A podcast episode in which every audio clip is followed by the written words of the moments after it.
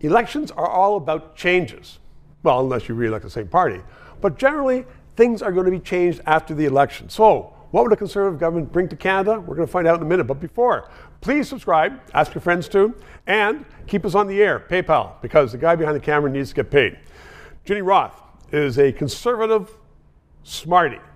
I say that the best way, and she laughs at me like that. She's with Crestview. She advises politics and parties and businesses about what's going on. A lot of people are disappointed in Canada right now, whether it's the economy, I know people that are having difficult times, people moving back with their parents, or just the stupidity of sometimes DEI, diversity and equity and inclusion, which is not bad itself, but the way it's put down by our leaders, or saying that, you know what, climate is the biggest thing when the economy should be the biggest thing.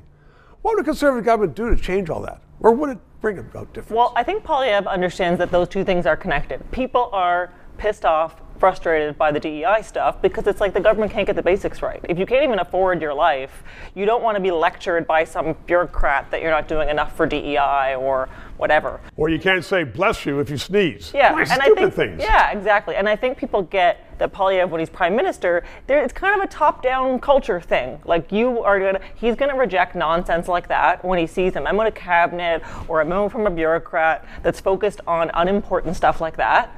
Uh, he will say, Don't waste my time.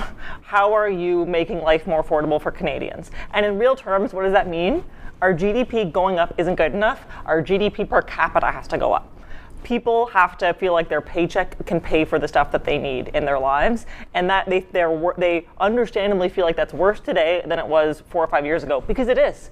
And so I think a government has to grow the economy, Right. create new, create more jobs, and drive down inflation by like getting spending under control, so that stuff can become affordable again, interest rates can go down, and they feel like their paycheck actually goes to something. Right now, our Minister of Finance, a lot of people are very critical of her. She says everything is hunky dory, but she was a journalist. She's not been trained to do anything in business, finance.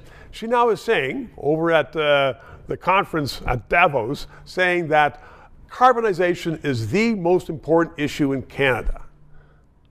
You disagree? Well, first of all, uh, emissions don't know boundaries, or don't, don't, don't know borders, That's rather. true. So if you just started by taking Canadian LNG and replacing Chinese coal globally, you would immediately reduce emissions globally. No, Uh, no, there's no business case for LNG. You know yeah, that. I know. I know. meanwhile, meanwhile, people are saying you can't buy a, a normal car, a combustible car, in the next few years because we're going to have this artificial cap on what kind of car you can buy because we want to get we want to race for net zero because our cabinet ministers want to look fancy at Davos and at COP. Like, uh, people care about climate change, but they care about reasonable approaches to climate change that don't eliminate their jobs or make their life so expensive because of the carbon tax and various other measures that they actually can't afford groceries. Keeping your eye on the ball. What a refreshing thing. Ginny, thank you very much. I kept it on the ball three minutes.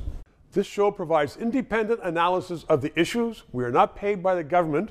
And as I am finding, so much business in Canada relies upon various governments that they don't want to sponsor or advertise on a show which may become controversial, which talks about liberty, freedoms, sometimes criticizes government. I've had guests on that support the government. But people are saying, you know what?